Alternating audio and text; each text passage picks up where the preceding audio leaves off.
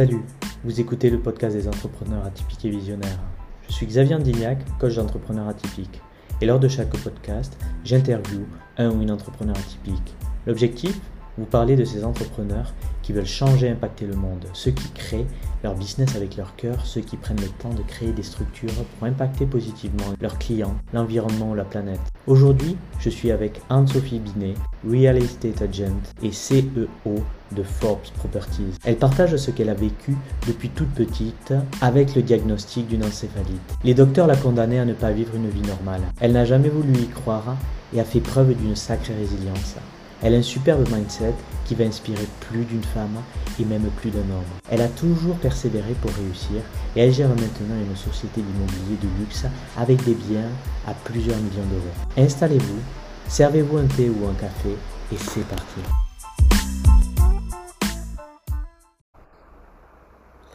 Alors on va arriver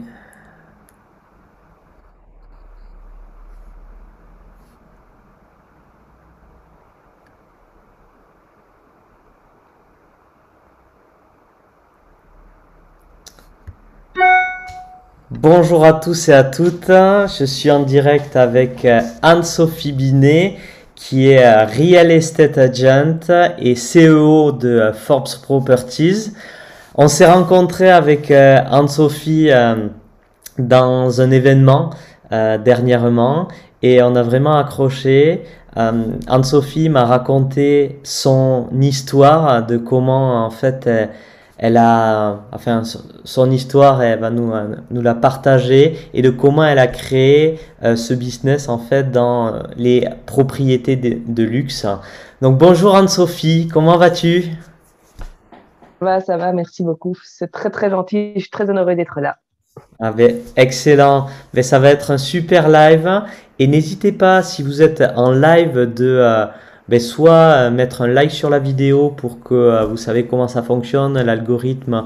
Euh, donc partage cette vidéo, posez vos questions en commentaire et Anne-Sophie se fera un plaisir d'y répondre.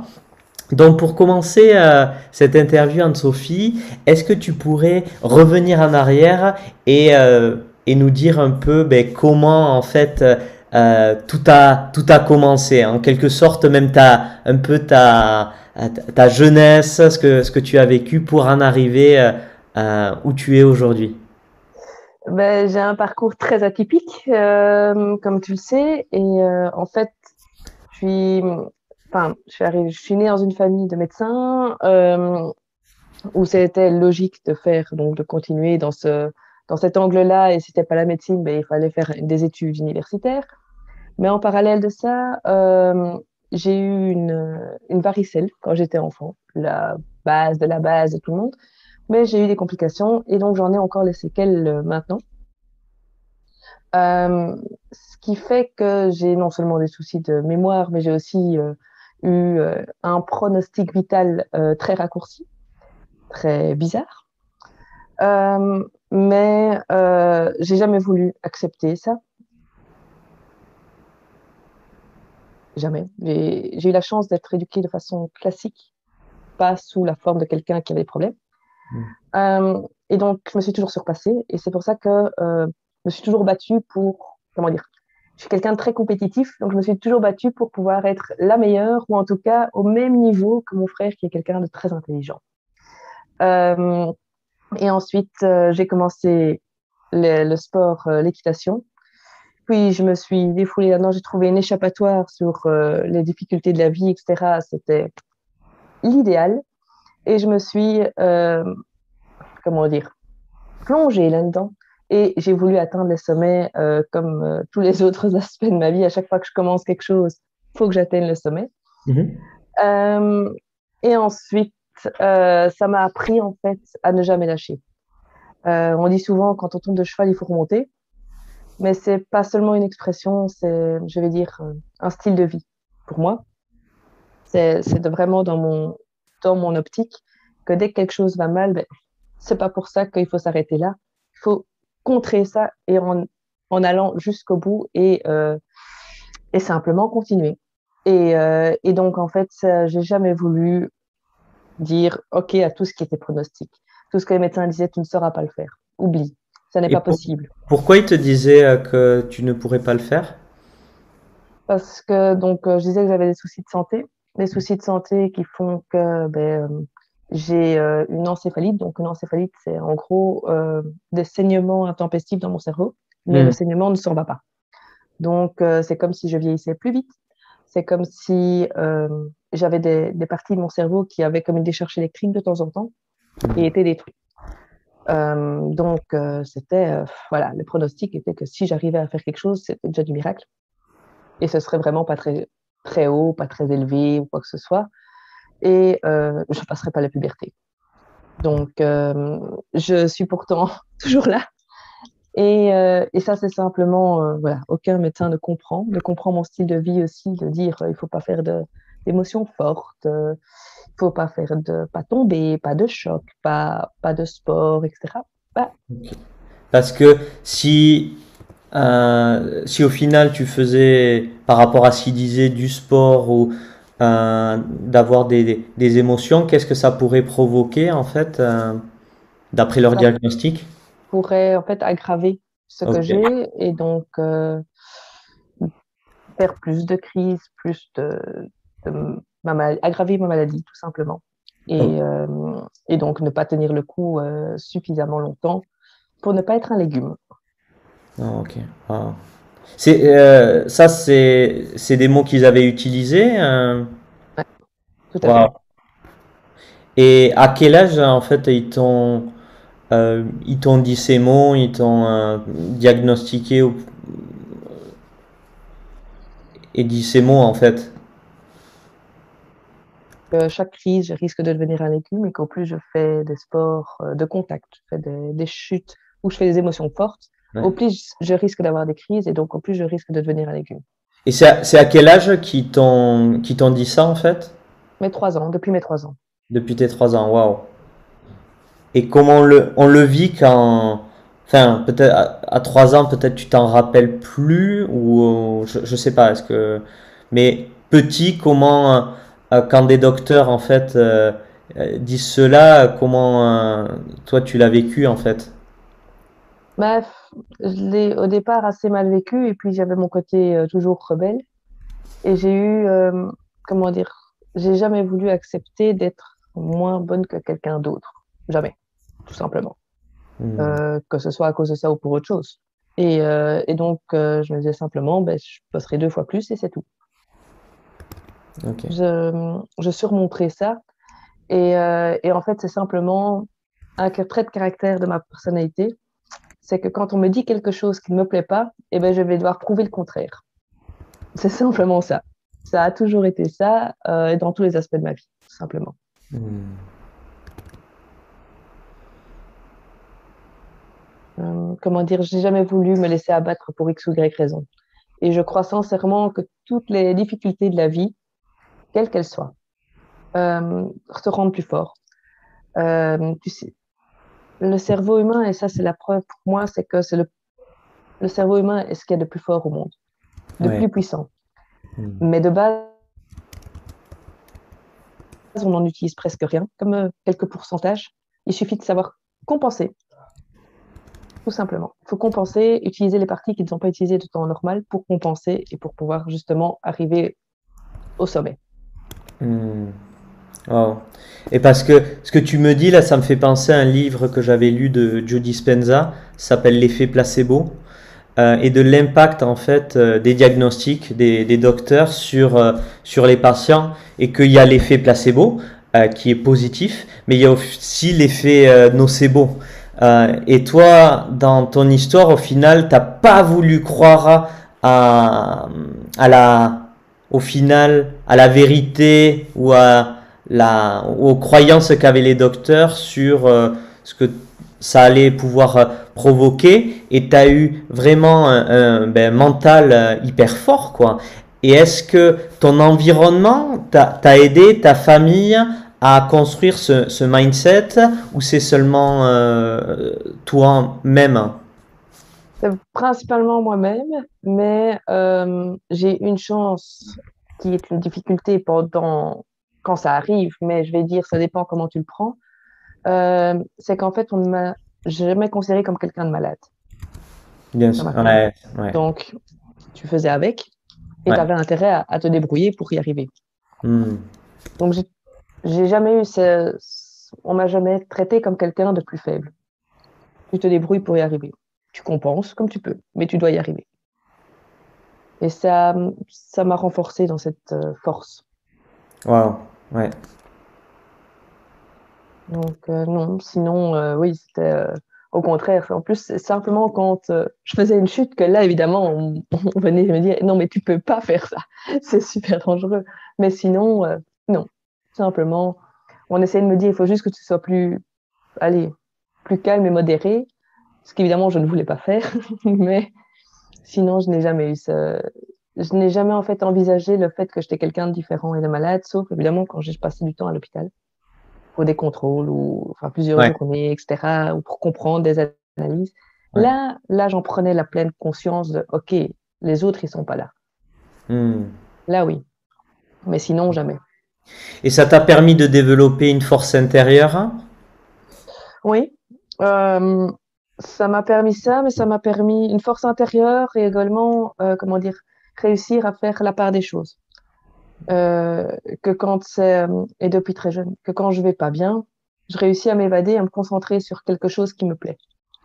Euh, simplement, ça me permet, ben, j'ai énormément lu depuis très jeune. Euh, j'ai adoré ça. C'est, ça a toujours été mon, le moyen de m'enfuir, on va dire ça comme ça. Euh, J'avalais des bouquins et toutes sortes de bouquins, tout. Et puis, avec, euh, à l'adolescence, j'ai commencé à lire des biographies. Et ça, ça, m'a beaucoup aidé, y compris des choses difficiles ou des choses comme ça. Euh, et j'ai toujours voulu comprendre les deux aspects. Le, il y a des, des bouquins ou même des, des, biographies de personnes qui ont fait vraiment le mal, mais je voulais savoir pourquoi, comment elles en étaient arrivées là. Et puis après, j'ai regardé l'autre, le pendant. Par exemple, euh, j'ai regardé au niveau de, de, la Première et de la Seconde Guerre mondiale les deux vécus, les deux visions. Et je trouvais ça extrêmement intéressant. Pourquoi est-ce qu'ils sont arrivés là? Comment ils sont arrivés là? Hmm. À voir ça comme ça. Euh, et même si euh, c'est clair que je ne le comprends pas et je ne suis pas d'accord, mais ça m'a permis de comprendre beaucoup plus la nature humaine en fait. Et hmm. ça m'a donné une force aussi comme ça. Hmm, super. Et quelle biographie t'a inspiré? Euh, Ça dépend à quelles, à quelle, euh, comment dire, euh, quelles époques de ma vie. Dernièrement, c'est celle de Warren Buffett que je trouvais super inspirante. son parcours en partant de rien, je trouve ça magnifique. Mais à l'adolescence, par exemple, ce que je lisais beaucoup, beaucoup, ce sont des récits de psychologues. Euh, il y a une psychologue, euh, Eden Torre, que je ne sais pas si, tu la connais, c'est une psychologue américaine. OK. Euh, qui a approché des enfants, justement, qui, qui étaient incompris, qui étaient, qui étaient classés dans, comme étant, allez, des cas désespérés. Et j'ai toujours été contre cette idée de, allez, de cataloguer les gens ça a toujours été puisque j'étais toujours moi-même incomprise, pourquoi j'étais extrême dans tout ce que je faisais, dans tout, allez, tant le positif que le négatif, dans toutes mes émotions, j'étais extrême et les gens ne comprenaient pas. Donc j'ai toujours trouvé ça passionnant. Et elle rédigeait un livre par an en disant le parcours de l'enfant entre ses mains ou de la classe, parce que parfois elle faisait des groupes, sur un an. Et ça, ça m'a toujours énormément touchée, par exemple. Hmm. C'est ça qui m'a donné le, goût, enfin, l'envie aussi de commencer la psychologie. Ok. Donc, ouais, de, de travailler là, là-dessus. Toi, tu l'avais travaillé euh, inconsciemment, euh, peut-être euh, avec le déclencheur, peut-être du. avec cette, cette maladie. On, dit une maladie ou, ouais, de cette maladie, de, de cette encéphalite. Et après, ouais, c'est les euh, c'est à travers des, des, bouquins, des biographies que tu as, trouvé encore plus euh, ben, que des gens avaient euh, des histoires aussi inspirantes et ça t'a dirigé aussi vers étudier plus la psychologie humaine pour mieux te comprendre toi et peut-être comprendre les autres qui projetaient peut-être des, des, peurs sur ce que tu avais mais c'était surtout quand j'ai voulu étudier la psy, c'était pour les enfants, pour aider les enfants qui étaient justement ah. incompris, qui ne, ne se trouvaient pas hmm. ou qui, étaient, qui avaient vécu des traumatismes. Et je voulais les aider, les comprendre, les aider et leur guider, les guider. Malheureusement, je quand j'ai commencé à comprendre ce que c'était, euh, je me souviens de mon premier stage, ça m'a finissait dépressive ou presque au bout d'une semaine parce que je prenais tout sur moi. Je, je ne savais pas à l'époque mettre un mur entre les deux. C'est pour ça que j'ai changé de direction. Ton empathie, peut-être, qui était. qui faisait trop que. Grande. Ouais, trop grande, euh, trop, trop poreuse en fait, euh, et t'arrivais pas à, à, créer la, la, distance par rapport aux histoires. Euh... Ok. Je ne savais pas prendre de distance, et euh, voilà, à ce moment-là, je n'avais pas, pas la capacité la maturité pour dire Ok, ça, ça doit rester là. Après, j'ai ma propre vie, c'est autre chose, etc. Et, et j'avais pas cette maturité à ce moment-là qui a fait que j'ai pas voulu continuer là-dedans, tout simplement. Ok. Ok. Et donc après, quel a été le déclencheur euh, de te lancer dans l'entrepreneuriat? Euh, Sincèrement, ça a été un hasard. C'est devenu une passion après, mais sur le moment même, c'était un hasard. J'ai commencé l'immobilier en me disant, euh, OK, septembre arrive et qu'est-ce que je vais faire? Qu'est-ce que je dois faire? Parce qu'il faut je suis des cours de quelque chose. Et en septembre, ça arrive. Donc, j'ai essayé, j'ai un peu touché à tout en deux mois pendant l'été. Et je me suis dit, bon, ben, l'immobilier ne sera jamais perdu. C'était en quelle année? Euh, C'était il y a presque dix ans. Ok. Oui, il y a neuf ans. Par là Oui, tout à fait. Et euh, 2012, si je ne me trompe pas. 2012, ok. Et, euh, et, donc, en fait, là, je me suis dit, bon, ben, qu'est-ce que je fais? Je vais faire ça, c'est jamais perdu. Euh, au moins, je connaîtrai les lois pour plus tard. Si je dois investir, euh, on verra bien le temps de. Et puis, j'ai commencé ça. Et sincèrement, j'ai eu une révélation à ma première vente, mon premier dossier. Euh, quand j'ai rentré le premier dossier, il faut savoir qu'avec l'immobilier, c'est quelque chose où on suit les gens, on rentre dans la vie des gens. Et, c'est aussi quelque chose d'important. C'est pas, on n'achète pas une paire de chaussures ou un vêtement. C'est une partie de la vie, mais c'est aussi des budgets parfois pour le budget d'une vie, le budget de tout un travail. Ça représente quelque chose. Et il faut le comprendre euh, plus que comme des briques ou un contrat. Et là, je me souviens, j'ai signé cette première mission et j'ai accompagné jusqu'à la fin. J'ai fait les visites, j'ai vendu. Et, et j'étais juste heureuse de pouvoir répondre aux questions, que les clients soient heureux, que les deux parties sont parties les deux sont sortis avec le sourire. Et j'ai jamais, jamais été aussi heureuse que ça. Ah. C'était, c'était beau. C'était là, ok, j'ai fait. C'est ça que je veux faire. C'était sûr et certain, je n'allais pas faire autre chose. Jamais autre chose. Hmm. Et euh, ouais, je me souviens encore de cette maison. Je me souviens où elle se trouve, de comment elle était, etc. Je l'oublierai jamais. Ouais. Donc pour toi, dans ton, ta première expérience de l'immobilier, ouais, l'humain, le côté humain était ce qui te plaisait beaucoup? Oui, le côté humain, le côté où ça mêle à la fois euh, aussi le côté challenge, la compréhension, parce qu'entre-temps, une négociation, c'est ça aussi, c'est de se dire, OK, tu rentres en négociation, c'est pas pour ça que ça réussit. Mais par contre, les deux ont des attentes et il faut réussir à... T'as un côté médiateur aussi qui me plaît beaucoup, d'éponge et de médiateur dans une négociation, puisque les deux parties ont leurs attentes, ont leurs envies. Et sincèrement, je l'ai encore eu cette semaine, si tu en tant qu'agent, tu n'es pas au milieu à jouer le calme et prendre sur toi et modérer la conversation, ça pourrait vraiment partir en hurlement, en dispute, etc. et partir en claquant la porte, ce qui n'est pas le but. Le but est que tout le monde soit, sorte heureux. Je crois vraiment au win-win là-dedans, mais tant au win-win niveau financier qu'au win-win niveau personnel et émotionnel dans une négociation. Hmm. Et euh, pour moi, tant que c'est pas win-win des deux côtés à ce niveau-là, c'est pas réussi. Ok. Donc, c'est, est-ce que tu pourrais dire que c'est quelque chose que, euh, qui te différencie peut-être d'autres. Euh, c'est le côté émotionnel qui différencie, je vais dire. Parce que c'est pour ça que j'ai créé mon agence euh, il y a maintenant deux ans. j'ai créé mon agence. Pourquoi? Parce qu'entre-temps, j'avais parcouru différentes agences. J'avais des postes importants comme moins importants dans différentes agences de renommée, parfois internationales. et j'ai appris énormément chez eux, je ne dis pas le contraire, mais il y a un truc qui manquait partout et qui me frustrait d'une façon euh, énorme, alors qu'à la base, j'avais pas eu dans l'idée de lancer ma propre agence, justement, parce que je me dis, euh, je sais pas combien de temps je vais tenir, donc est-ce que c'est une bonne chose de lancer quelque chose, moi? Et puis j'ai remarqué qu'en fait, il manquait. Il manquait quelque chose sur le marché immobilier et qu'il n'y avait pas une seule agence euh, qui avait une valeur émotionnelle dans l'immobilier. C'est-à-dire que euh, c'était des dossiers, un type de dossier, euh, quand on rentre, un agent rentrait dans une agence en disant voilà, j'ai signé une mission, ok, quel est le type de mission? Quelle sera la commission? Ok, très bien. Ben alors, on va faire telle publicité ou on va approcher les choses comme ça.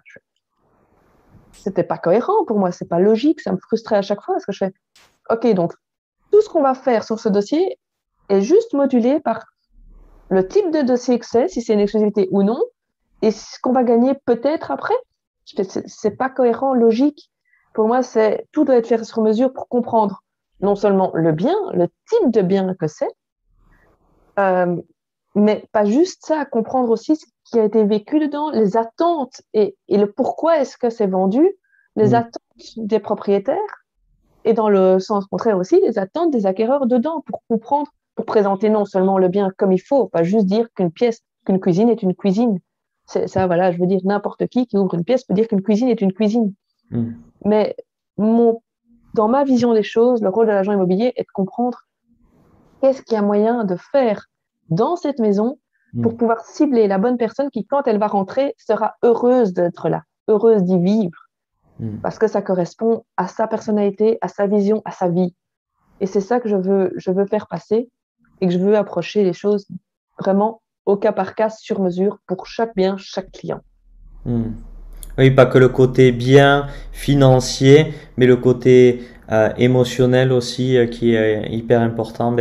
C'est, euh, tu vois, moi en tant que j'ai acheté des biens, enfin oui deux biens, et c'est vrai que pour la résidence principale, j'ai senti à l'époque que ouais il n'y avait pas ce côté émotionnel et tout ça, c'est juste euh, et là, c'est vraiment que mon expérience. Hein. Je ne suis pas en train de, de remettre en question les, les, agents immobiliers, mais euh, moi, j'avais vu comment ça s'était passé plusieurs fois. Elle m'avait fait visiter des biens qui correspondaient pas du tout aux critères. Euh, et je le voyais en fait. Je lui disais, mais là, vous me faites visiter un bien qui n'a pas du tout les critères. Et après, boum, un bien où il y avait quelques critères et du coup, ben, émotionnellement, tu te dis, ah, ben, je veux l'acheter, tu vois. Et, et de d'entendre ton, ton discours par rapport à comment tu t'immerges par rapport à ce que veut faire la personne, euh, au bien, au potentiel du bien, euh, t'apporte une grosse valeur ajoutée euh, par rapport à ça parce que c'est pas simple en fait. C'est vraiment pas simple parce qu'on sait pas quand on visite un bien si ça va être euh, ben, le bien où on va être vraiment heureux parce que des fois on va choisir avec des critères mais au final on va en oublier certains et qui sont encore plus essentiels. Et, et au final ben, on peut se rendre compte euh, après que c'est pas vraiment euh, l'endroit où on veut vivre quoi. C'est ça et tu as cet aspect là qui est mais tellement important et pas uniquement pour la résidence principale parce que beaucoup croient quand j'explique ça quand je parle juste d'une villa ou d'un appartement de résidence principale je parle de ça vraiment pour tout, c'est très important, y compris au niveau de l'investissement. Un immeuble de rapport, ben ce sera, le premier immeuble de rapport sera pas le même que le second. Et il faut comprendre qu'est-ce qu'on met en avant et qu'est-ce qui va toucher la personne aussi sur cet immeuble pour qu'il achète celui-là au lieu d'un autre. Hmm. Et, euh, et, que ça corresponde. Et, euh, et, en parallèle de ça, ben, je trouve qu'il y a aussi un côté très psychologique dans l'immobilier quand on travaille, c'est que euh, on a un contact. Une transaction immobilière, ça dure longtemps. C'est-à-dire que non seulement on doit faire toutes les démarches administratives avant de l'annoncer, on fait des visites, donc on rentre chez quelqu'un, mais en plus de ça, après, il y a aussi toutes les démarches avant de signer l'acte. Et donc ça, parfois, en moyenne, ça dure plusieurs mois, mmh. si pas des années, quand c'est un très gros bien très difficile. Et c'est à ce moment-là, des contacts, mais j'ai des contacts toutes les semaines avec mes clients non-stop. Je suis tout le temps joignable. Et, euh, et en fait, euh, c'est quelque chose qui est très stressant pour les gens. Et donc, je dois les rassurer, je dois être là pour, pour eux, pour dès qu'il y a une question, dès qu'il y a un problème, il faut être là, il faut pouvoir les aider à ce niveau-là, apporter des solutions. Si tu ne sais pas, ben, pas de souci, mais d'avoir quelqu'un qui pourra le savoir, qui bon, sait le métier, j'invente complètement, mais par exemple une avocate ou ou ce genre de choses, je peux faire appel et dire voilà, vous pouvez y aller en toute confiance et vous inquiétez pas, il n'y a pas de stress. Mm. Et c'est ça en fait, c'est ce côté de ok, je, je sers aussi à déstresser les gens et à rassurer les gens. Ouais, totalement. Et, c'est très très important pour moi. Je suis toujours choquée quand j'entends euh, ah, Sophie, c'est dingue, vous êtes hyper réactive et vous répondez même, même le week-end. C'est normal en fait. Mm. C'est logique. C'est quelque chose de tellement important pour vous je vois pas pourquoi est-ce que vous devriez attendre 48 heures avant que je vous réponde. Hmm. Ne fût-ce qu'un petit message pour dire euh, OK, vous inquiétez pas, euh, je m'occupe de tout ou je m'en occupe lundi, c'est pas urgent. Mais ne fût-ce que ça, ça rassure. Ouais, totalement. Mais le deuxième bien que j'ai acheté, la, la, personne qui s'occupait de moi, euh, elle était toujours joignable. C'est exactement ce que tu disais. J'avais des doutes, je l'appelais et elle était rassurante. Et, c'est vraiment clé, quoi. Et donc, toi, tu apportes vraiment ça, ce côté joignable, disponible, euh, comprendre les, les, doutes et apporter les, les, réponses ou les solutions aux personnes qui, qui veulent faire une. Euh, ça, et je les accompagne, en fait. Moi, j'imagine vraiment une transaction immobilière, en fait, de début à la fin, en me disant, je prends la personne par la main, comme, un, comme une maman avec son enfant qui l'emmène à l'école. Moi, je le vois vraiment comme ça c'est que je les prends par la main et que je les accompagne tout au long. Mhm. C'est vraiment ça mon idée, mon idéal en fait même, je vais dire. Mhm. Pour moi, ça c'est ce que doit faire l'agent. C'est une, une, option. Enfin, c'est pas une option, c'est une obligation. Et, euh, et, en fait, ça coule de source pour moi, très sincèrement. Et c'est pas pour rien que la plupart, je suis encore disponible après. Mhm. Enfin, souvent j'entends euh, ah c'est bon, le compromis est signé, on va attendre l'acte, on pourra facturer et, euh, et enfin, je, je c'est fait c'est jamais fait. Enfin, dire, même après l'acte, euh, j'ai déjà été invitée plusieurs fois dans des pendaisons de crémaillère. J'ai été ensuite invitée par des clients plus loin à des mariages, des soirées, etc. Et j'en revois et c'est toujours avec le sourire parce qu'ils savent aussi que si un jour il y a un souci, ça m'arrive d'avoir des clients qui m'appellent un an plus tard. Sophie, mais ça va vraiment pas. Il y a un truc qui va pas avec la chaudière ou quoi. Qu'est-ce que vous, comment est-ce que je dois faire? Je suis perdue. Mmh. Ça arrive. Et je suis là pour aider aussi. Mmh. C'est une relation de confiance en fait mais à long terme, pas juste vite, vite sur le moment même. Et ça, c'est très important. Hmm. Et comment tu en es arrivé à vendre des, des propriétés, euh, ben, tu dis de luxe ou luxueuses? De luxe, euh, de luxe et d'investissement. Pourquoi? Parce qu'en fait, euh, il y a deux choses. En fait, le truc, c'est que, un, c'était réseau. De base, j'ai grandi dans, ce, dans un réseau qui a ce type de biens, en tout cas du haut de gamme, etc. Et j'ai développé ce réseau petit à petit, tant par le cheval aussi, avec mes contacts dans le cheval, etc. Ça a permis de m'avancer sur euh, ce domaine. J'ai aussi l'avantage de parler plusieurs langues. Ça aide au niveau expatrié, etc., qui achètent ce type de biens. Euh, mais deuxièmement, c'est aussi parce que, et ça pour moi, c'est, je pense, la raison principale, sincèrement, c'est qu'un bien, je prends un exemple euh, facile, c'est qu'un bien classique comme un appartement de chambre dans une copropriété de 90 mètres carrés, quelque chose comme ça, sur Bruxelles, dans un chouette quartier. Sincèrement, tu dois pas. Je trouve qu'on n'a pas une valeur ajoutée très importante. Pourquoi? Parce que faut pas chercher le client, faut pas comprendre le bien spécialement pour le vendre. Tu peux le mettre sur Internet, faire beaucoup de visites et tu auras d'office une offre ou une autre. Euh, voilà. Il y aura quelque chose qui se fera d'office et je dis ça souvent rigolant, mais même si tu es nul, ça se vendra quand même. Peut-être pas au meilleur prix, mais ça se vendra quand même. Alors, pas dans les meilleures conditions, ça c'est certain, mais ça se vendra. Tandis qu'un bien de luxe, si tu ne le fais pas correctement, tu prends pas réellement depuis le début les choses, en, tu mets pas les choses en place correctement, tu comprends pas le bien et tu sais pas qui contacter pour que ce bien soit accepté et pris euh, comme il doit l'être en tant que tel, ça se vendra pas. Hmm. Parce que c'est un budget sur lequel tu as non seulement besoin d'un coup de cœur et pas juste un chiffre, mais euh, tu as besoin en fait d'être compris. Et c'est des gens qui n'ont pas le temps de commencer à passer leur temps à faire 10 visites, 15 visites de biens différents, etc. Ce sont des personnes qui sont très actives dans la vie, qui sont soit avec beaucoup de boulot, soit euh, de la gestion patrimoniale familiale. Et donc, ils ont autre chose à faire. Donc, il faut déjà comprendre la demande très précise de l'acheteur et le bien très fort pour pouvoir dire, OK, là, ça correspond vraiment. Mm. Venez le voir parce que ça correspond à 100%. Mais si tu fais ça alors que ça correspond pas, ton nom, il est grillé. Hein. Hmm. Et ça, ça correspond à quel budget euh, ces, euh, ces propriétés de luxe hein, pour que les gens, les auditeurs qui, euh, qui écoutent cette vidéo comprennent de, de quel type de, de personnes ça correspond? Pas comme un budget, même si j'avoue que je n'ai pas de limite vers le haut et que, bon, sincèrement, à partir de. Tu peux avoir un appartement de luxe, un très bel appartement de luxe à partir de 700 000 euros. Parce que ça dépendra non seulement du quartier et du type d'appartement, comme tu peux avoir une villa, euh, pour l'instant, je suis sur, occupée sur une négociation d'une villa à 5 millions. Mais euh, sur d'autres biens aussi, à 10, 15, 100 millions, euh, parfois plus, dans des immeubles ou des hôtels. Je fais aussi beaucoup d'hôtels parce que là, c'est vraiment le réseau et, comprendre la recherche du client parce que c'est des choses qui sont off-market, on dit. Je mm. travaille énormément là-dessus. Donc, c'est-à-dire que ça n'est pas mis sur les réseaux sociaux, ça n'est pas mis sur les portails immobiliers, ça n'est pas annoncé à la vente. Et donc, euh, là, c'est uniquement le, la compréhension du bien, le bouche à oreille et contacter la mise en relation. OK. Euh, et en fait, le truc est que là, comment dire, pour moi, le luxe, c'est plutôt une notion plutôt qu'un prix. Euh, pourquoi je dis ça C'est que pour moi, le luxe, c'est l'exclusivité. Hmm. C'est que le bien, il est unique. C'est l'unicité, l'exclusivité du bien. C'est ça le luxe. Hmm. C'est qu'on ne va pas en trouver trois comme ça. C'est un. Et c'est un avec c'est la qualité et l'unicité.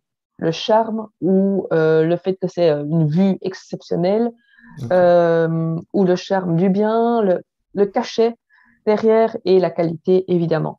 Hmm. Pour moi, c'est ça le luxe, plus qu'autre chose.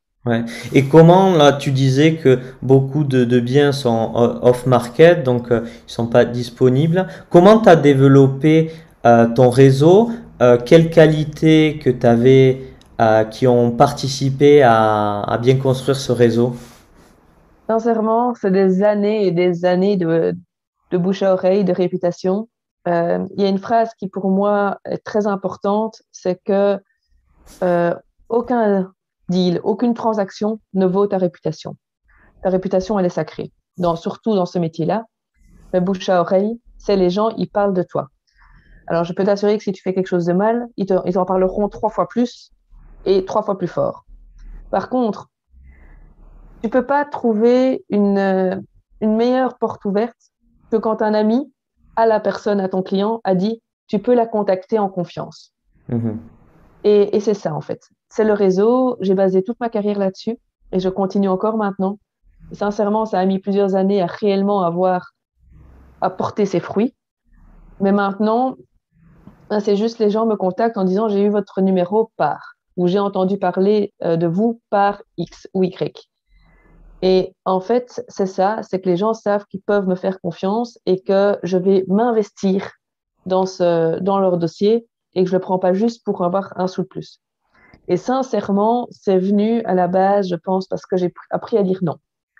Beaucoup d'agents prennent un bien en se disant ça remplit dans mon portefeuille, comme ça, euh, au moins j'en sortirai un ou deux, euh, comme ça, ça sortira et ce sera fait. Euh, ce sera vendu. Moi, si je ne crois pas en le bien, si je trouve que le bien est surévalué, si le bien ne correspond pas à mes clients, je vais le dire. Je vais dire, écoutez, moi, je préfère ne pas m'en occuper parce que dans ces conditions-là, je ne suis pas sûre de pouvoir vous apporter ce que vous attendez. Et, je le dis très sincèrement. Et au moins, ce côté honnête chez moi, très clair et très cash, fait que les gens ont confiance en moi parce qu'ils savent que je vais le dire clairement si c'est pas le cas. Hmm. Euh, et, je crois que c'est ça. Et j'ai toujours développé mon réseau. Chaque année, je rejoins un nouveau groupe de networking, par exemple.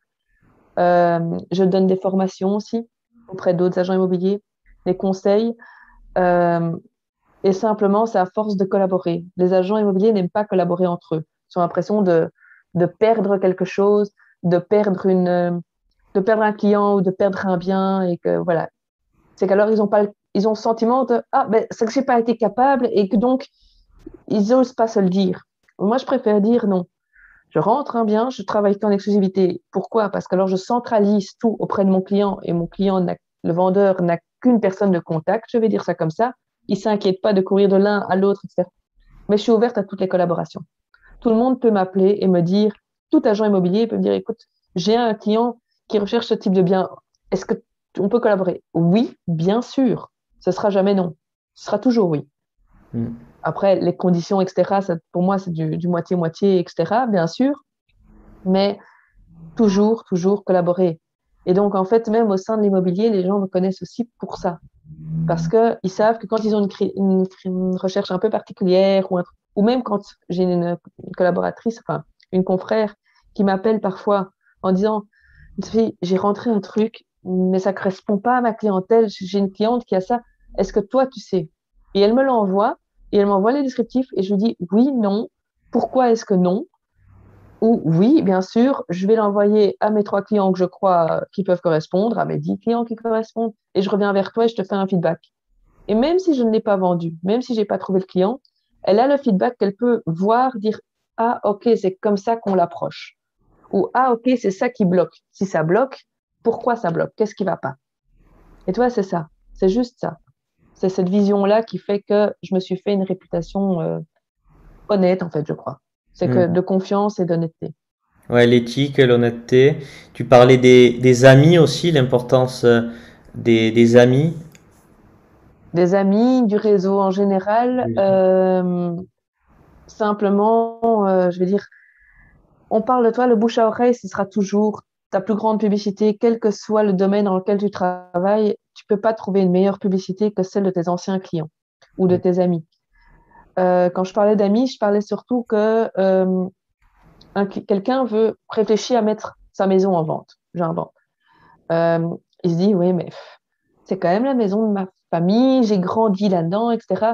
Je sais pas, je voudrais vraiment en trouver un Il va en parler autour de lui avant même de décider de la vendre. Il va, quand il commence à y réfléchir, il va en parler à ses amis, à ses collègues, etc., etc.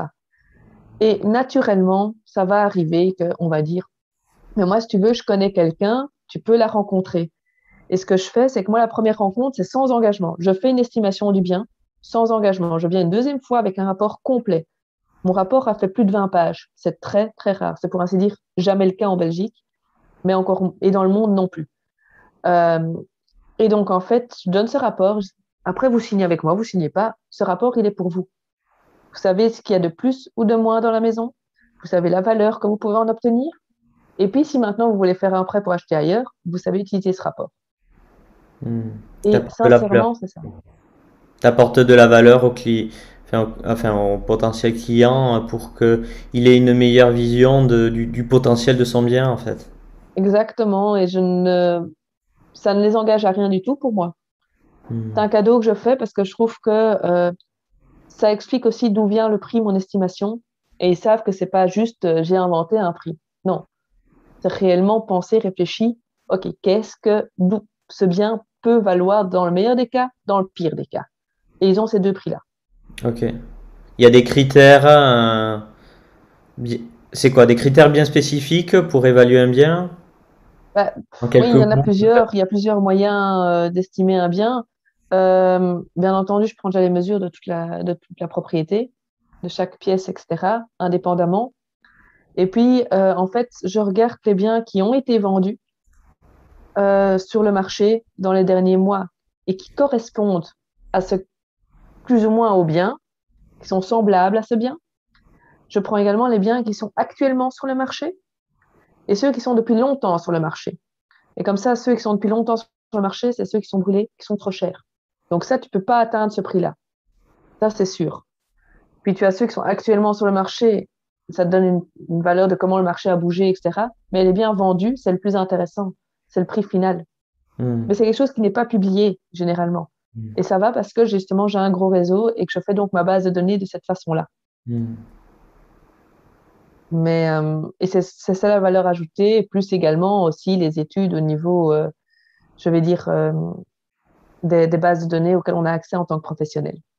Donc ça, on utilise les deux et on voit aussi la plus-value de chaque, chaque bien. Chaque bien est différent. Chaque bien est unique. Donc, c'est ça qu'il faut, faut, vraiment voir. Et donc, c'est un travail de plusieurs jours à chaque fois. Et quel... Euh, est-ce que tu as eu des blocages en fait liés à la relation à l'argent? Parce que quand on commence à aller dans l'immobilier et après à aller dans tout ce qui est euh, propriété de luxe, il y a quand même cette notion d'argent. euh, il y a des personnes qui, qui, vont regarder euh, cette vidéo et qui ont peut-être des, des, difficultés avec la relation à l'argent. Toi, tu as, vécu ça comment? Et... Déjà dans l'immobilier, c'est très particulier de base. Donc déjà, euh, il a fallu... Je, suis quelqu'un vraiment de bon vivant, etc., qui aime bien vivre. Euh, ben, déjà, il a fallu que j'apprenne à gérer ça à gérer aussi. Pourquoi? Parce qu'on travaille à la commission. Donc, on n'a pas une sécurité financière. Tous les mois, on travaille X heures et on a un salaire. On hmm. travaille à la commission. Donc, déjà, en un coup, ça tombe un beau paquet. Et puis après, on n'a rien pendant trois mois. Exemple. C'est ça, déjà, il a fallu que je me gère à ce niveau-là. Et que, euh, parce que c'est humain de vouloir se faire plaisir quand on a eu un beau paquet qui tombe. Mais d'un autre côté, on avait quelques, quelques mois de retard et on a quelques mois devant où on se dit qu'est-ce qui va devenir? Parce que ça dépend pas de nous le jour de l'acte. Ça, ça, dépend des notaires, ça dépend de l'administration, etc. Nous, notre job, il est fait. Le jour du compromis, on le job, il est fait normalement.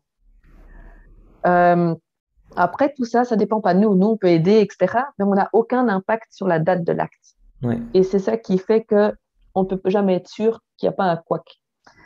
Deuxièmement, par rapport au, fait que j'ai commencé très jeune, euh, ça a eu un impact aussi au niveau de mon sérieux vis-à-vis des personnes justement dans le luxe ou qui ont énormément d'argent et qui me voient arriver euh, quand j'ai commencé du haut de mes 20 ans. Été toujours, ouais, mais vous êtes plus jeune que ma fille, qu'est-ce que vous voulez que, enfin, qu'on vous fasse confiance sur la gestion d'autant de millions. Et c'est vrai, c'est vrai que sur les dix dernières années, j'ai souvent eu droit à ce genre de remarques. Et au départ, c'était plus ça qui me. Je me disais, pourquoi est-ce que je serais moins sérieuse? Parce que je suis jeune. Enfin, justement, je veux faire mes preuves. Donc, maintenant, j'ai plus trop ce problème puisque le bouche à oreille a fait qu'on peut me faire confiance à ce niveau-là. Et avant, tu gérais ça comment? Je le tournais à la rigolade. J'ai toujours tourné ça à la dérision. Et en fait, j'ai réussi à. Au départ, je savais pas trop comment le gérer. Je le prenais un peu mal. Ça me mettait mal à l'aise. Et puis voilà je faisais exprès de m'habiller très classique pour justement paraître un peu plus sérieuse, un peu plus sobre. Euh, mais après, j'ai tourné ça et là, je fais, oui, je sais, je suis un bébé. C'est comme ça. Et en fait, en disant ça, ça coupe une espèce de, de stress auprès du client parce qu'il voit que j'en rigole et que ça, ça, ne me déstabilise pas. Et une fois que je montre que ça ne me déstabilise pas, je, mais je sais, je suis un bébé, j'aurai les rides plus tard, c'est comme ça. Et en fait, c'est devenu une blague que les gens ont pris comme, c'est bon, ça a des, Là, ça la met pas mal à l'aise, donc voilà. Alors qu'en réalité, au fond, je l'étais, mais je le montrais pas. Génial, ouais. Euh, et, c'est ça qui faisait, qui rassurait en fait, en se disant, bah, après, j'avais plus de commentaires sur mon âge. Ou au contraire, ils rigolaient quand ils entendaient quelqu'un d'autre le faire en disant, ouais, va de nouveau répondre ça. Voilà. Euh, mais sinon, c'est par rapport à l'argent aussi, euh, le plus dur, sincèrement, c'est les premières toutes grosses commissions dans le luxe quand tout d'un coup on a un gros, gros paquet qui tombe. Alors, il faut savoir que le luxe est encore plus long à la vente. Hmm. Donc, il y a vraiment plus de mois où, oui, où, on n'a rien.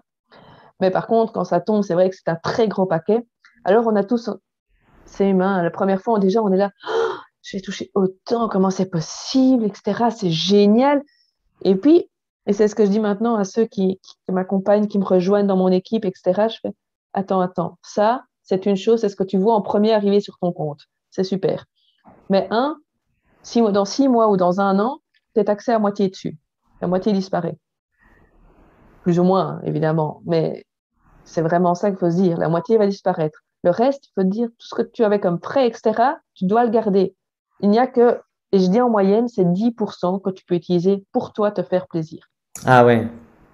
Et je le dis très sincèrement à tous mes collaborateurs, je fais, calme-toi, parce que c'est vrai que c'est excitant de se dire yes, je vais faire la fête ce soir, je vais sortir tous les champagnes, etc. C'est génial. Ça va te revenir en pleine figure après. Hmm. Et donc, euh, c'est la première chose que je dis vraiment, et je l'ai eu aussi au départ. J'ai eu euh, le premier vaquette, là, yes, super, on sort, on fait le resto, le champagne, etc. On se fait un petit, on s'achète un petit bijou, on se fait un petit plaisir. Non, on peut pas. Il faut apprendre à ne pas s'exciter. Et en fait, ce qui est un peu dur maintenant pour moi, c'est justement de réussir à faire la part des choses. Que quand je parle à un client de dizaines de millions, de centaines de millions, parfois j'arrive au milliard par rapport à un bien, de, de paraître comme si c'était enfin, c'est normal, puisque pour eux, c'est normal, c'est leur vie de tous les jours. et quand je suis dans le métier, dans le mode boulot, c'est aussi normal. Hmm. Ce qui est dur, en fait, pour moi, c'est après de sortir et de retrouver une vie logique, classique d'une personne tout à fait normale, à un stade normal euh, au niveau de l'argent et de discuter euh, sans paraître blasé pour des gains classiques, en fait. Que quelqu'un gagne. Et c'est ça qui est la, grosse difficulté, c'est de réussir vraiment à dire, OK, je plonge là-dedans. C'est normal de parler de dizaines, de centaines, de millions et de millions et de millions. Et puis, ça devient, non, non, ça, voilà, c'est aussi le souci qu'on a tendance à parler, c'est vrai, je parle de mes métiers comme quelqu'un d'autre parle métier, de son métier. Et on a tendance à parler d'argent parce que c'est normal, de, je parle du boulot, donc je suis dans le mode boulot et que je parle de dizaines de millions comme ça. Les gens nous regardent et se disent, soit c'est du mensonge, parce que c'est pas crédible, c'est trop, alors que c'est vrai, mais c'est quelque chose qui est méconnu. Ou alors c'est, ouais, enfin, euh, voilà, ce jour-là, il faudra vraiment que je la contacte pour en profiter. Hmm. Ou, elle se vante. Enfin, voilà. Et donc, en fait, les gens ne comprennent pas tout ce qui est derrière. Et donc, c'est ça juste qui est, au niveau de la relation à l'argent, un peu difficile à vivre dans la vie de tous les jours. C'est de faire la part des choses pour que l'on ne devienne pas rejeté à cause de ça. Ok. Et ça, c'est vrai que c'est la difficulté à ce niveau-là. C'est réussir à faire stop. C'est deux mondes différents. On ne parle pas d'argent devant des personnes qui ne sont pas dans ce monde-là. Ouais, d'accord, ok. Et donc, c'est, c'est ça que tu as fait, tu as fait autre chose pour, euh, mais au final, que tu arrives à avoir euh, des amis, un environnement qui peut-être te comprennent? Qu'est-ce que tu as fait? Tu t'es entouré de personnes qui sont aussi entrepreneurs? Tu as gardé... tous des entrepreneurs à des stades différents, mais c'est tous des entrepreneurs euh, parce que j'aime cette philosophie en fait, simplement. Ça me booste, euh, ça me booste énormément et euh, ils comprennent aussi que quand j'ai des horaires très olé olé, je vais dire qu'il m'arrive de terminer très très tard. En plus, comme je dois parfois travailler avec des, avec des décalages horaires très importants, puisque je travaille à l'international, les entrepreneurs comprennent ça, qu'on s'investisse dans son boulot, etc. Tandis que sincèrement, beaucoup d'employés ne le comprennent pas. Que deux jours d'affilée, euh, je travaille jusqu'à 22 heures, deux jours d'affilée, les gens ne comprennent pas ça. Ils se hmm. disent, mais non, c'est juste qu'elle ne veut pas me voir et qu'elle trouve des excuses. Non, c'est la vie, c'est ma vie. Mais des entrepreneurs donc comprennent ça et c'est une vision, même si on a des stades différents, les entrepreneurs s'investissent pour développer parce qu'ils savent que c'est fini, mais c'est fini, tu n'as plus de travail après. Hmm. Il faut bosser si tu veux grandir. Hmm. Et ça, c'est quelque chose qui est très boostant. Et euh, même si c'est une, euh, c'est quelque chose de négatif, moi, c'est quelque chose qui m'a toujours, que j'ai toujours trouvé positif. C'est le fait, en fait, que tu n'as aucune sécurité. En tant qu'entrepreneur, en tant qu'indépendant, tu n'as aucune, aucun filet de sécurité. Simplement. Et, euh, et ça m'a toujours, en fait, fasciné de me dire, ben, si je, suis bloquée, etc. Et ça m'a donné une force. Par exemple, les jours où je tombais à cheval euh, ou que j'avais très très mal, euh, voilà, euh, et j'étais là, non, non, j'ai pas envie. Ou quand je suis malade, si c'est juste, comment dire, si je suis pas au fond du lit parce que j'ai de la fièvre, ah, bah, voilà, ou que je suis vraiment malade, je me dis, un rhume, mal de gorge, un peu froid, ben, c'est bon, on va travailler. J'ai mal dormi la nuit, ben, c'est triste, mais on va travailler. J'ai une crise la nuit de mon problème de santé, le lendemain, je suis au bureau. Pourtant, mes collègues commencent à, le voir. Hein. le disent. Ils font Anne-Sou, encore une crise ou quoi cette nuit? T'es toute blanche. Qu'est-ce que tu fais ici Je fais mes rendez-vous. Ce sera le cas. Je les ferai. Je vais juste me mettre un peu plus au calme, etc. pour euh, pas avoir trop mal de tête. Mais je serai là. Et en fait, ça m'a donné une force de ne jamais lâcher prise. Jamais, jamais, jamais. Jamais abandonner. Et, euh, c'est quelque chose qui me choque en fait euh, beaucoup chez ceux qui ont une sécurité c'est que ben, la moindre raison, pas bien, un petit peu pas bien, ben alors on va pas le faire, euh, on va rester chez soi, on va se faire tranquille, etc. Et alors, je trouve qu'il y a un manque au niveau de la force intérieure, personnellement. C'est quelque chose que je ne, je ne comprends pas, qui n'est pas dans ma, ma, vision des choses, en fait. Et, euh, et c'est pour ça aussi que je préfère côtoyer des indépendants qui comprennent ça, comprennent que tu es malade, tu as intérêt à quand même te débrouiller pour travailler d'une manière ou d'une autre. Qui comprennent et qui te ressemblent peut-être aussi Ah, ça a coupé. Je t'entends plus. Là, je t'entends plus.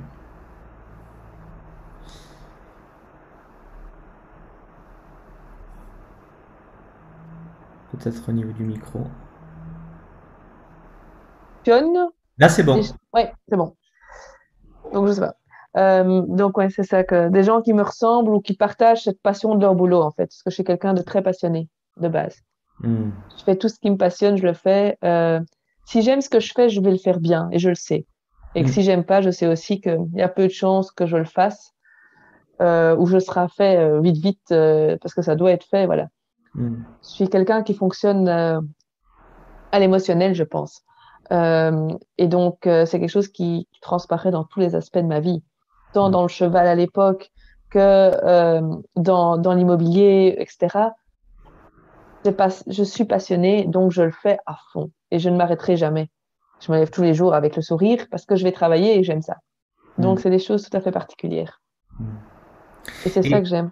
Ouais. Et quelle est ta vision, du coup, à, à plus long terme de euh, ce que ton entreprise va devenir et peut-être de toi, ta vie, peut-être ta, tu as, des ambitions de contribuer à quelque chose ou euh, Tu peux nous parler de ça? Ah, ça a coupé à nouveau.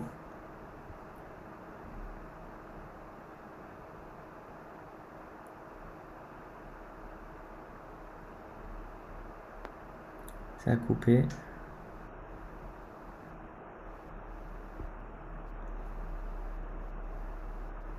Peut-être en débranchant les écouteurs?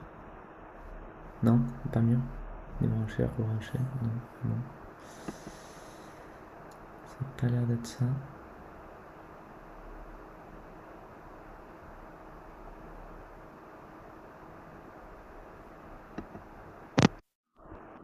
Vas-y, là. Là, maintenant, ça va? Là, c'est bon. Ouais. Ok. Euh, et donc, oui, au niveau euh, vision, pour l'entreprise, en fait, je voudrais devenir euh, la première entreprise, la première agence immobilière de luxe en Europe. Je travaille au niveau international toujours, évidemment, parce que j'ai des collaborations dans des pays qui ne sont pas européens, mais, mais basée en Europe, la première. Pourquoi Quand je dis la première, c'est c'est qu'en fait, je vois les choses à très grand dans le sens que, avec des indépendants qui ont leur propre business, etc., mais qui partagent ces valeurs que j'ai. Et donc, on travaille ensemble avec un partage des valeurs dans cette idée-là. Euh, il est formé dans cette idée de, partage euh, d'émotions, de valeurs euh, et, donc de boulot, parce que je trouve qu'ensemble, on va beaucoup, beaucoup plus loin. Euh, et sinon, en parallèle de ça, en fait, je voudrais vraiment développer les conférences et pour sensibiliser les agents à ce niveau. C'est vraiment une, c'est devenu en fait un but je veux vraiment sensibiliser les agents immobiliers à l'émotionnel et au côté émotionnel d'une transaction immobilière. Hmm. C'est pas juste de l'argent et c'est quelque chose qui m'énerve à chaque fois, mais euh, de façon euh, énorme. Euh, et je voudrais que les gens comprennent que l'agence immobilière, c'est voilà, et aussi au niveau des clients, de leur dire qu'un agent immobilier, il n'est pas juste là pour les arnaquer, parce qu'en fait, par le passé, c'est vrai qu'il y a eu beaucoup d'arnaques. avant qu'en Belgique, par exemple, on a l'IPI, L'IPI, c'est l'Institut des professionnels de l'immobilier. Donc, on a un numéro, on a des formations, on est vraiment euh, suivi. Mais mhm. avant que ça existe, et là, je te parle il y a 20 ou 30 ans, je veux dire, hein, il y a longtemps, longtemps, c'est vrai que n'importe qui pouvait se lancer dans l'immobilier et l'on le, faisait pour l'argent. Et mhm. ça, c'est resté malheureusement. C'est resté une mauvaise réputation. Et, et, comme dans tout métier, on en a toujours des mauvais. Enfin, tu as toujours du bon et du mauvais. Euh, et donc, en fait, c'est ça mon but, c'est que je voudrais sensibiliser non seulement les agents, mais également les clients qu'un agent, il est là pour beaucoup plus que simplement prendre de l'argent. Hmm. Il est là pour les écouter, les comprendre et les aider, en fait. Hmm. C'est ça. D'accord. Et est-ce que, du coup, tu nous avais parlé de euh, d'aider les, euh, les enfants à un moment donné qui ont subi des, des traumas Est-ce que tu as une envie là euh, qui, qui est de contribuer à ça ou, Je voudrais, mais euh, j'ai peur en fait moi-même de retomber dedans, très mm. sincèrement, à chaque fois, parce qu'à chaque fois que je le fais, c'est quelque chose qui est très dur pour moi. Ah ok. Mm. Euh, et ça me, je mets beaucoup de temps à m'en remettre. Par contre, ce que je fais et que je veux vraiment développer aussi, c'est que j'aide au niveau les reines de la vie. Je fais du bénévolat pour des enfants qui sont ben, aussi incompris, mais ou alors plutôt beaucoup d'autistes ou, ou, ce genre de choses, qui ont des problèmes à ce niveau et qui sont travaillés avec les chevaux. Et donc, en fait, ils font des, des stages et je suis accompagnatrice là-dedans. Je me fais du bénévolat pour les aider euh, à s'ouvrir parce qu'avec les chevaux, ils s'ouvrent beaucoup plus au monde. Et au bout d'une semaine, on voit une sacrée différence. Euh, ça, c'est quelque chose qui me, qui me plairait. Et, euh, et d'aider aussi au développement et à un programme pour ça, pour les enfants qui ont des soucis des gros soucis, tant les traumatismes que des, gros soucis de santé ou des trucs comme ça, et de les aider et de leur faire comprendre qu'il ne faut pas s'arrêter à ça. Qu'ils ont une force en eux immense, mais immense, et mm. qu'il faut juste réussir à l'utiliser. Mais, euh, mais sincèrement, pour ça, il faut que je m'entoure de personnes qui ont plus la capacité de le faire et que j'aide en tant que, euh, comment dire, que témoignage plus qu'autre chose. Mon idée est plutôt là-dedans. D'accord, ok. Mais j'avais rencontré euh, une coach qui s'appelle May Boyington. Et elle, euh, elle a un enfant qui, euh, qui est autiste et elle a aidé à, travers l'art-thérapie mm-hmm. de, de, de, réduire en fait le comment on peut dire les, les effets de, de l'autisme et à réduire son, son autisme. Donc ça pourrait être quelqu'un avec qui tu pourrais échanger là-dessus et qui est très inspirante aussi euh, sur ces sujets-là. Ouais, mais oui, tout à fait, vraiment. Ça me ferait plaisir. Euh, je vais te poser quelques dernières questions, Sophie, avant de finir cette interview.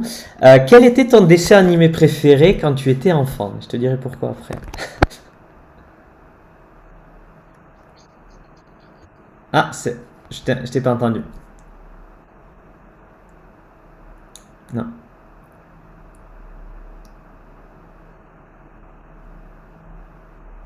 Toujours pas. Et maintenant? Là, c'est bon. Donc, c'était Mulan. Mulan, ok. Et qu'est-ce qui te plaisait chez Mulan? D'abord, le côté où elle s'était fait passer pour un homme, mais euh, pour réussir à, euh, comment dire, à montrer sa force, euh, même dans un monde où c'était pas possible, où elle oh. n'était pas permis. Et elle a brisé les codes, en réussissant cela euh, et en sauvant tout le monde. C'était ça qui faisait que, euh, allez, ça me, ça me faisait plaisir. C'était que elle avait des barrières depuis le départ, parce qu'elle c'était une, une, fille et qu'elle avait toutes les barrières du monde euh, dans, dans la société et qu'elle a tout brisé pour réussir à avoir le destin qu'elle devait avoir. Wow. Et est-ce que tu n'as pas un peu le destin de Milan?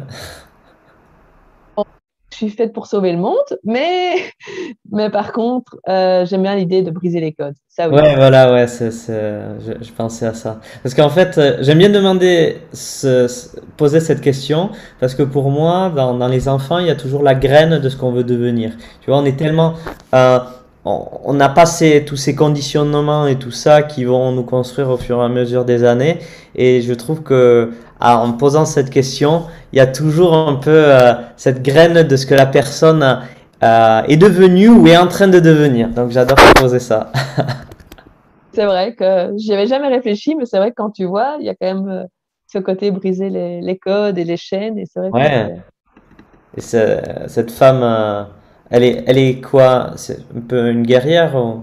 Ouais, c'est une guerrière en Chine. Euh, dans la période où euh, la Chine se faisait euh, envahir et qu'elle s'est fait passer pour un soldat pour, pour défendre. Hmm, excellent. Et ça me donne des idées en plus en te posant cette question. Je me disais, il faut que je fasse aussi des, des publications avec les dessins animés de, des personnes que j'ai interviewées. Ça pourrait être. ça pourrait être chouette. C'est vrai. Parce que ça transmet beaucoup de, de valeurs au final, les, les dessins animés. Euh. Les animés sont souvent une, euh, comment dire, pas une parodie, mais un exemple de façon euh, de la, de la civilisation et de la situation au moment où ils ont été inventés et rédigés pour faire comprendre en fait les valeurs humaines aux enfants. Hmm. Donc, ouais. Hmm. Ouais, ça m'inspire beaucoup, donc euh, c'est cool. Euh, merci de me donner cette inspiration à travers ce que tu, ce que tu as partagé. si tu devais nous concocter une boisson magique, en fait, pour permettre à une personne qui peut-être subit, euh, ben, comme toi, sa, maladie, qu'est-ce que tu mettrais en fait dans cette boisson magique? Trois ingrédients que tu mettrais pour vraiment révéler cette euh, puissance intérieure-là La résilience. Ça, c'est pour moi le plus important. Euh, le courage. Hmm. Et, et peut-être la provocation. Hmm. Parce que je pense que c'est le meilleur moyen de, de briser les, les, codes, justement, et de, de, surmonter tout cela. Ouais. Provocation, dans quel sens tu l'entends, provocation? Justement, ne, ne, pas, ne pas se laisser euh, cloisonner dans des règles euh, et des, des on-dit, et de dire Ok, très bien, c'est ce que tu penses, c'est cool, mais moi, c'est autre chose. Casser les codes, quoi jouer avec ses propres codes et peu importe. Euh, Réussir à s'imposer en fait. De cette façon-là, par la pour moi, c'est la provocation dans mon idée, mais c'est vrai que c'est peut-être pas le bon terme, mais c'est réussir à s'imposer et imposer nos idées et nos valeurs. Ouais. Ok. Et de quoi es-tu la plus fière aujourd'hui?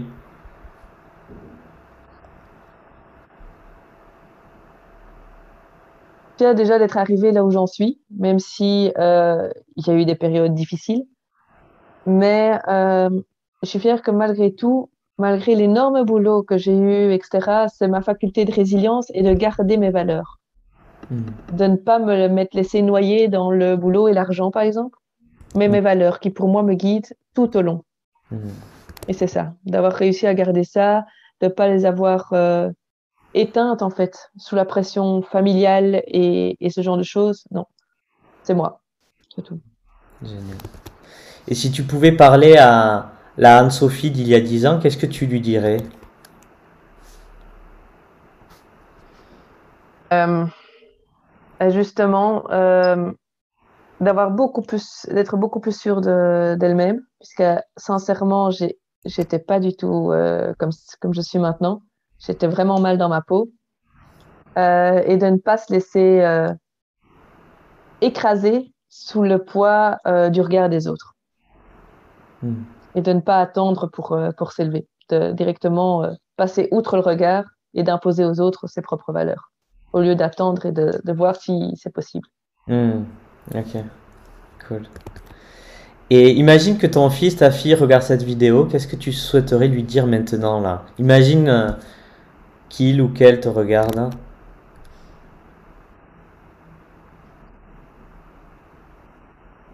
De dire que toute la force est en lui ou en elle, qu'elle est là, euh, et que il doit apprendre à la ressentir pour pouvoir l'utiliser et s'appuyer dessus. Et que si je lui dis un jour un ordre qu'il n'est pas d'accord, qu'il me le dise. Hmm. Et non pas qu'il fasse semblant. Hmm. Ok. Et si on se souvenait de toi dans 100 ans, euh, qu'aimerais-tu qu'on se souvienne de toi Euh, j'aimerais vraiment qu'on se souvienne pour quelqu'un qui a apporté l'émotionnel dans les transactions et dans les deals, etc. Hmm. C'est vraiment ça que je voudrais euh, réussir, en fait. Apporter ça et d'en faire une normalité, en fait. Ok. Si tu résumais ta vie en une punchline, une citation, quelle serait-elle? Là, par contre, ça a coupé. J'ai pas entendu. Peux-tu répéter? Ouais, bien sûr. Si tu résumais ta vie en une punchline, une citation, quelle serait-elle? Euh, le...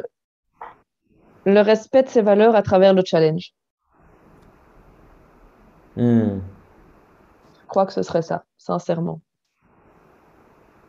peu importe les challenges, euh, toujours être en accord avec ses, ses valeurs. Ses valeurs. Savoir déjà quelles sont ses valeurs, parce que c'est quelque chose qui, est, qui met du temps à comprendre et à savoir. Euh, mais qu'une fois qu'on les connaît, qu'une fois qu'on les, les a vraiment, euh, je vais dire, euh, qu'on se les est vraiment appropriées, et qu'on les a en soi, on peut tout faire. Hmm. Et où peut-on te retrouver, Anne-Sophie, pour euh, les gens qui soit auraient besoin d'échanger avec toi pour euh, euh, une transaction immobilière, soit pour ben, faire une conférence sur, enfin, à des agents immobiliers sur le côté émotionnel euh, ben, soit euh, mon numéro est public, donc c'est avec grand plaisir. Euh, un WhatsApp me fait toujours très très plaisir, donc c'est le 0032 400, ah oui en français 479 10 42 94. Le, changement est voilà. Ouais, j'ai vu. ou alors simplement sur Facebook ou Instagram. D'accord. Facebook avec mon nom complet, donc Anne-Sophie Binet. Ou Instagram, c'est Forbes Properties, tiré en bas Anne-Sophie. Ok, je mettrai ça, euh, tout ça dans la description. En tout cas, euh, ben, merci de nous avoir partagé ça, ton histoire, les challenges que tu as vécu, euh, comment tu as, vraiment ben, évolué dans, dans ta vie et, et vraiment comment tu as réveillé cette force intérieure que tu as. Donc merci beaucoup à toi, vraiment. Merci d'avoir non seulement pris le temps d'écouter, etc. Et merci pour l'occasion du partage. Parce mm. que c'est vraiment quelque chose qui est important pour moi. Et j'espère vraiment que si quelqu'un a du mal à ce niveau-là euh, ou a des difficultés dans sa vie, euh, que ça pourra l'aider au niveau de la résilience. Ouais, superbe. Merci Anne-Sophie. Merci tout le monde. N'hésitez pas à partager cette vidéo à ceux qui en ont besoin, ceux qui ont besoin de, de motivation et qui ont peut-être ben, les mêmes difficultés qu'a vécu Anne-Sophie euh, ou d'autres, hein, parce que voilà, euh, l'interview d'Anne-Sophie était très inspirante sur tout ce qu'elle a vécu et comment elle a fait vraiment une force. Donc euh, voilà, likez la vidéo, mettez des commentaires parce que vous savez comment ça fonctionne pour que l'algorithme YouTube mette ça en avant et que ça profite au plus grand nombre. il faut être actif. Donc je vous dis à très bientôt les amis et à bientôt Anne-Sophie.